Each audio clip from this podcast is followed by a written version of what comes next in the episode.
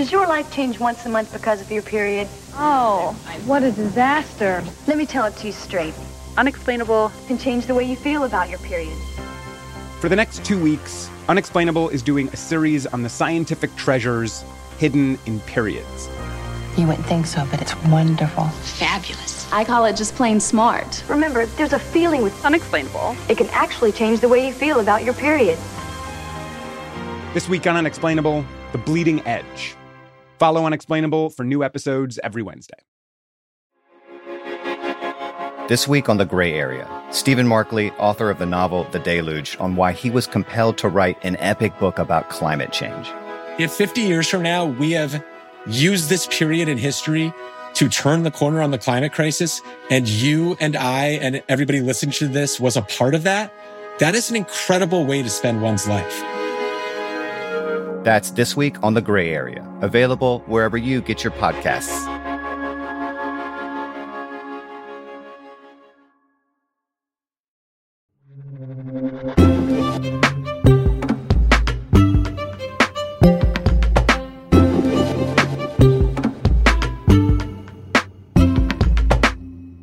The United States military has a sexual assault problem. It's had one for a very long time. Maybe you've heard of Tailhook? There's a New York Times documentary about it. Old stereotypes about sex crazed sailors have come back to haunt the Navy. Charges of sexual harassment by women who say they were manhandled at a gathering of Navy flyers. It was called the worst case of sexual harassment in the Navy's history. More than 100 Top Gun pilots accused of conduct unbecoming officers and gentlemen. 30 years ago this year, the American public became aware of how bad things were for women in the armed forces. This has been a difficult issue for the Navy because it told us some of our people were not upholding the standards of behavior we expect of them.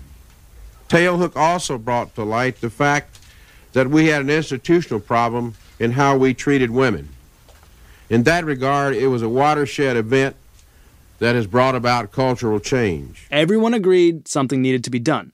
Such conduct and behavior are not acceptable for officers in our Navy.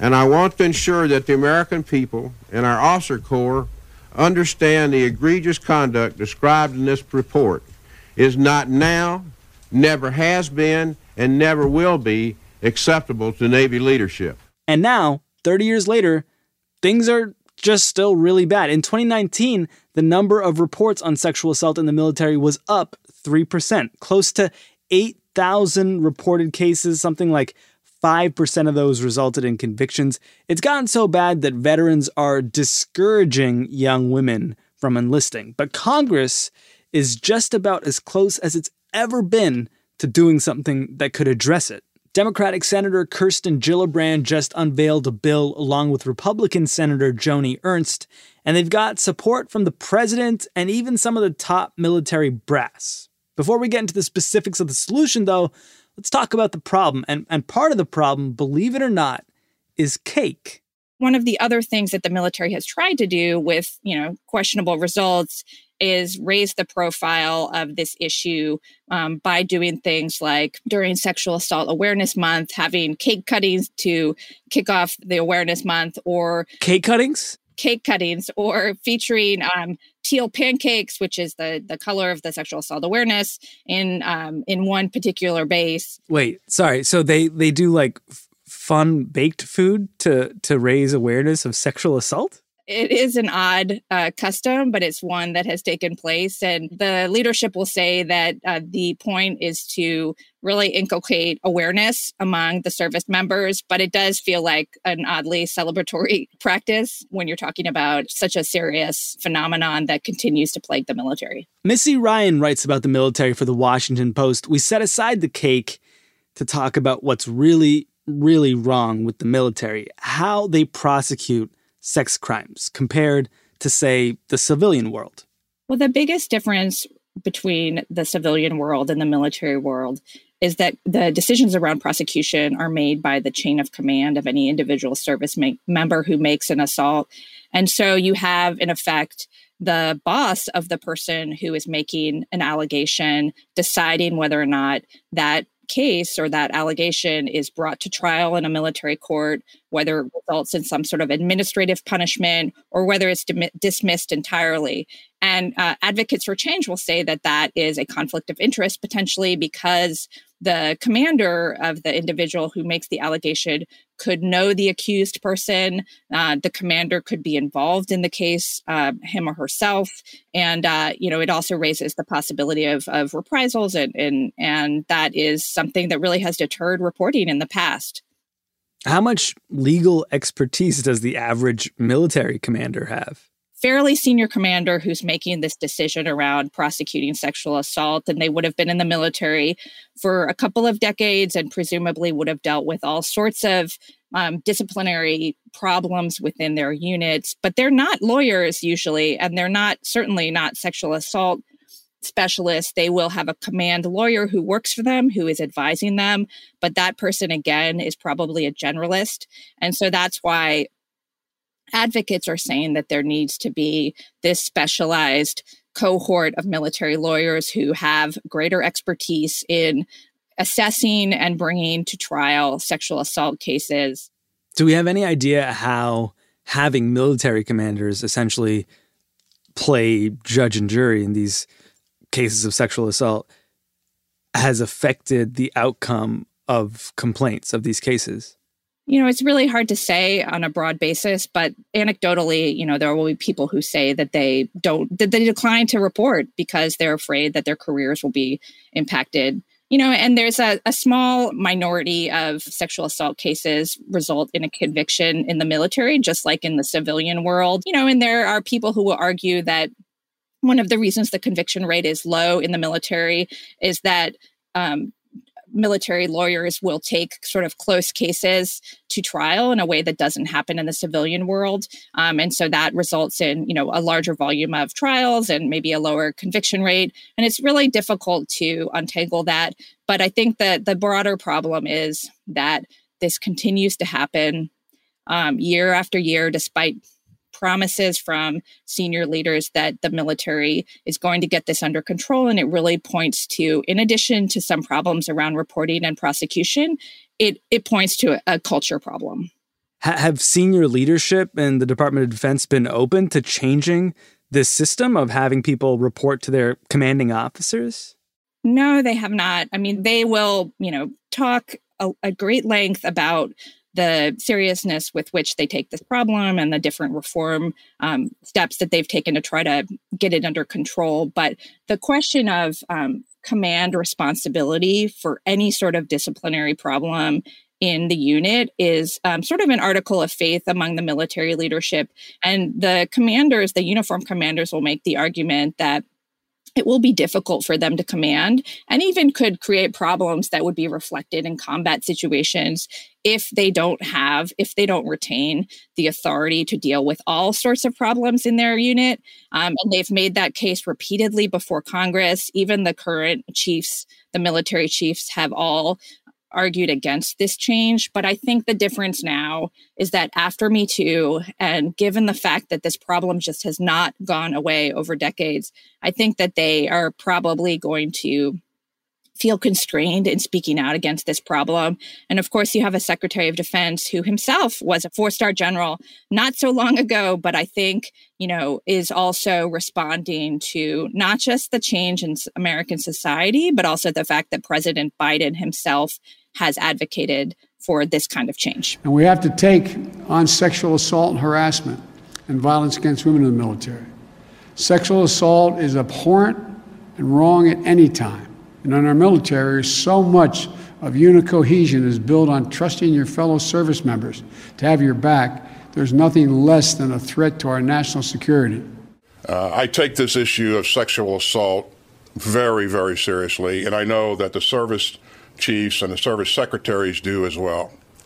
And so the co- collection of the data uh, is a first step, but you can look to, for us to take additional steps uh, in, in looking uh, in detail at ourselves and, and what's worked, what hasn't worked, and what measures we need to take going forward to ensure that we provide for a safe and secure and productive environment for our teammates with the president and the secretary of defense on board, how are military commanders responding to this criticism that things just aren't getting better. We got to shake up the system. They would say that there are other things that you need to try um, that, you know, better education, better awareness building, um, and, and other steps other than the change in the command responsibility. they just sort of sidestep the issue? You know their belief is that the commander has to be responsible for all aspects of the of their subordinates behavior. And um, that you know they see as sort of a, a crucial element of their ability to successfully operate as a unit that could be tested in combat. But yeah, the proposal that's on the table in the Senate is a, a, fairly narrow one, and if it does come to pass, you know they'll they'll adjust, and uh, we'll just have to see whether it makes a difference or not. I think that it could result in perhaps greater reporting of sexual assault and um, more successful referral to prosecution. We'll have to see, but this larger cultural problem is separate, I think, and it's something that require will require, I think, years of sustained change, and perhaps you know the link to you know changes in American society.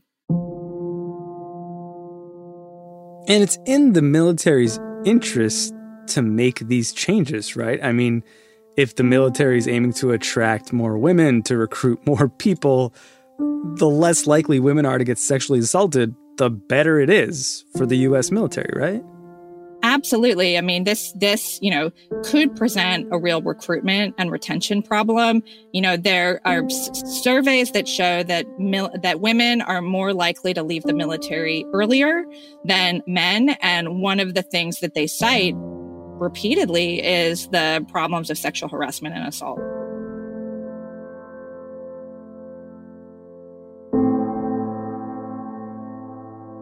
My name is Caroline Fouts. I serve in the active duty Army. I've been in the Army for 18 years now. I started my career when I was 17 years old. When I was in high school, 9 11 happened, and living on Long Island, it had a really big impact on my life, and that's why I wanted to serve my country. When I was sexually assaulted, I had just arrived in Korea and I was assaulted by my physician's assistant who is also a uniformed service member. It took me a while to realize that it wasn't just uncomfortable, it was wrong because uh, we, you know, I trusted this medical provider, I trusted a fellow uh, fellow soldier, I trusted this military officer, and so when things first started becoming peculiar about the exam, and he had spent an exorbitant amount of time around my breasts, I started questioning uh, myself and my judgment far before I started questioning him and his ethics or his motives. That was a pivotal point in not just my life, but in my career. There's nothing in the world, I think, that could have prepared me for the stress the stress and the assassination of character that you experience when you go to trial. It became very challenging to do my job. This picture of my life was just taken, dropped, and completely shattered. And all the pieces were still there, but there was no there's no way to pick them all back up and put them back together the way that they were.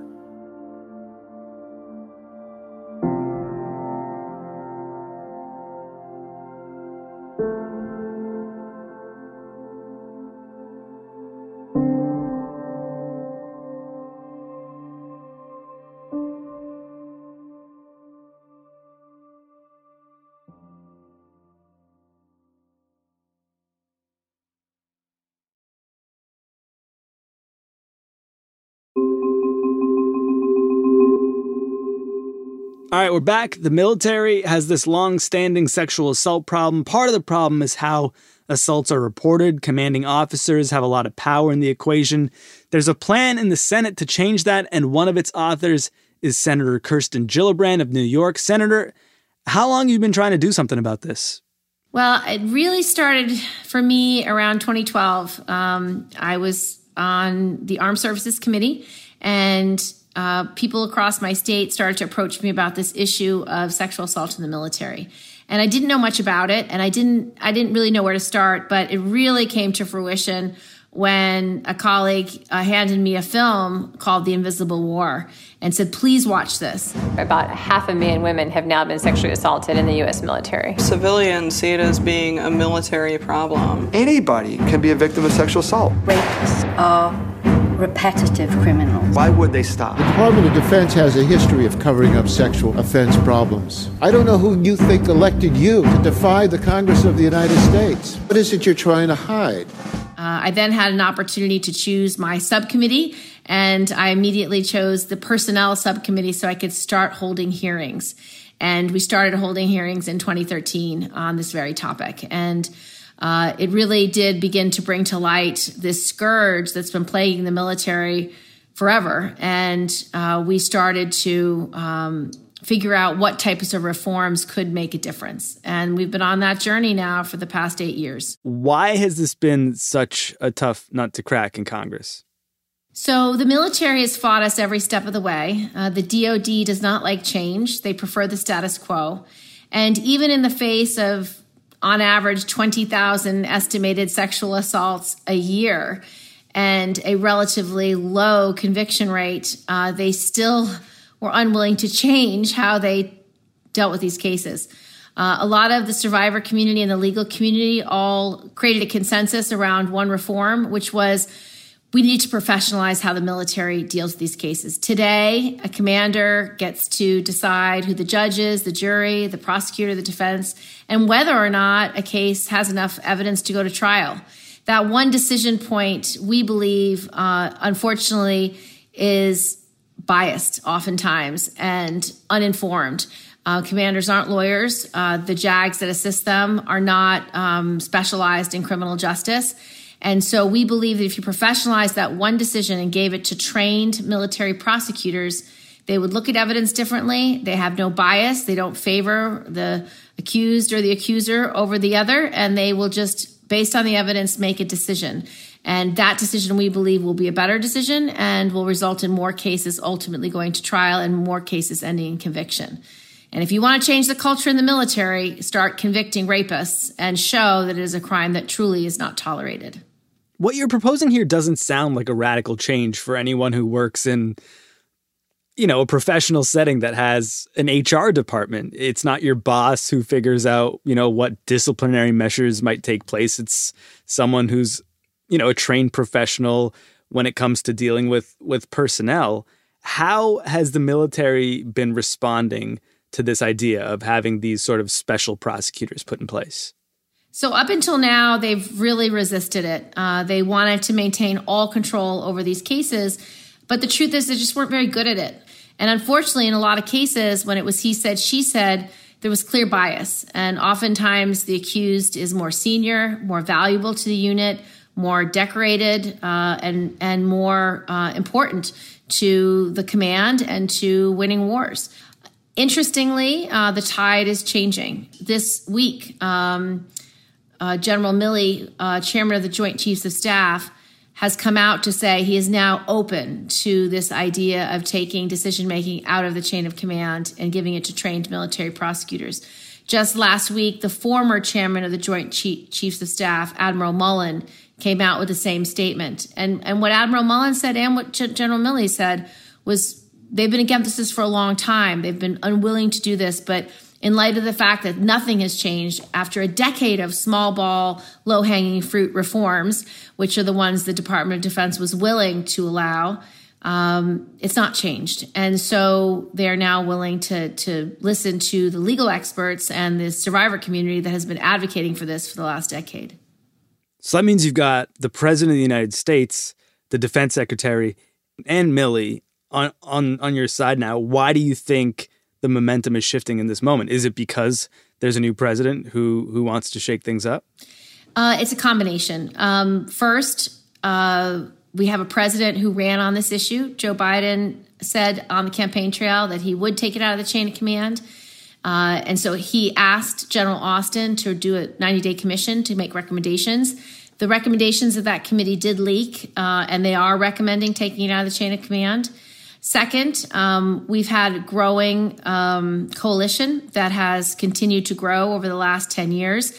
And one person we just added to that coalition is Joni Ernst, uh, who is not only a uh, veteran, uh, she's a former commander, and she's also a sexual assault survivor, and she's a Republican. And so to have the only former um, combat uh, veteran who's a female from the Republican Party in the Senate to come out in favor of this reform after she herself has really struggled with this issue for the last six years also uh, created more momentum. And the, the third thing that has changed is that uh, there was a recent report out by the Department of Defense about Fort Hood. And a young woman named Vanessa Guillen uh, was murdered, uh, we believe, by her harasser. And the family of Army Specialist Vanessa Guillen is reacting to a new report on the investigation into her sexual harassment at Fort Hood. In an ABC News exclusive, her family says justice has still not been served and that this report just adds insult to injury, confirming that leaders failed to protect Vanessa. Um, she had reported a harassment, but uh, this report from Fort Hood found that the command climate was so toxic that it was permissive for sexual assault and sexual harassment. Um, and so now, in black and white from the DoD itself, we have more evidence of the toxic culture that permits harassment and assault to run rampant. So, with the president, the secretary of defense, the chairman of the Joint Chiefs of Staff on your side, and Republican support, at least some Republican support, what is the timeline for seeing this legislation through? If we um, are able to write this legislation into the National Defense Bill, uh, then the entire Congress will be able to vote on that um, by by summer. Really, um, usually it's either right before August or right after August. Um, if if we do not put it in the defense bill, then we'll just have an up or down vote, and we already have over sixty supporters for this bill now. Um, and it's widely bipartisan and, ha- and, it always has been, interestingly. Um, there's very few bills in Congress that have the support of Mitch McConnell and Chuck Schumer, uh, Ted Cruz, Rand Paul, and Bernie Sanders and Liz Warren. So it's been widely bipartisan from the beginning over the last eight years. But this momentum that's growing are from people who have been weighing this carefully over the last several years, including Republicans and, and Democrats who wanted to see if some of the earlier, simpler reforms would work. They've now concluded it, it ha- they haven't worked. And so we need far more structural reform. And as we know from the civilian justice system, that still might not do the trick, right? What are the next steps if these reforms, once passed, still don't work? If this doesn't work, we'll just keep reforming and keep getting it right. We also, in this bill, are going to increase a lot of prevention. So we want everyone trained uh, to understand what sexual violence, sexual assault, and sexual harassment is, including commanders. So we're going to require commander training and not just online with an iPad going through a slideshow. There's going to be in person training. We're also going to increase security um, and other measures that I think will help prevent the crimes as well. You mentioned that this issue was first introduced to you early on in your career in the Senate when someone basically told you that this was something that needed addressing. What do you hear from military personnel now? Not the chairman of the of the of the Joint Chiefs of Staff, but but regular military personnel who want something to change. It's still a huge issue, and uh, what we find is that younger women um, and men are traditionally the targets of these predators. Um, unfortunately, lower level commanders um, in some units, in some services, are responsible for setting a climate that unfortunately has been hostile towards women uh, and has permitted sexual harassment to thrive. Uh, we've also seen lack of accountability in online predatory behavior, um, taking photos of women without their consent and posting them online. We had the scandal, the Marines United scandal. Um, it's a problem. And so we have to begin to, I believe, um, teach, particularly in the service academies and in our colleges, um, what respect is, um, what consent is, uh, and create a um, a baseline for people to understand that, particularly our military, can only be strong when there's mutual respect for all service members. And when we build that, we will have a stronger, a more ready, uh, and a more disciplined force.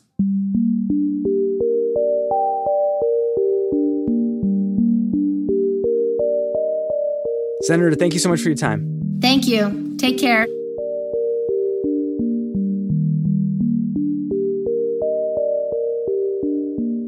Senator Kirsten Gillibrand. She serves on the Armed Services Committee and represents the state of New York. I'm Sean Rameswaram. This is Today Explained.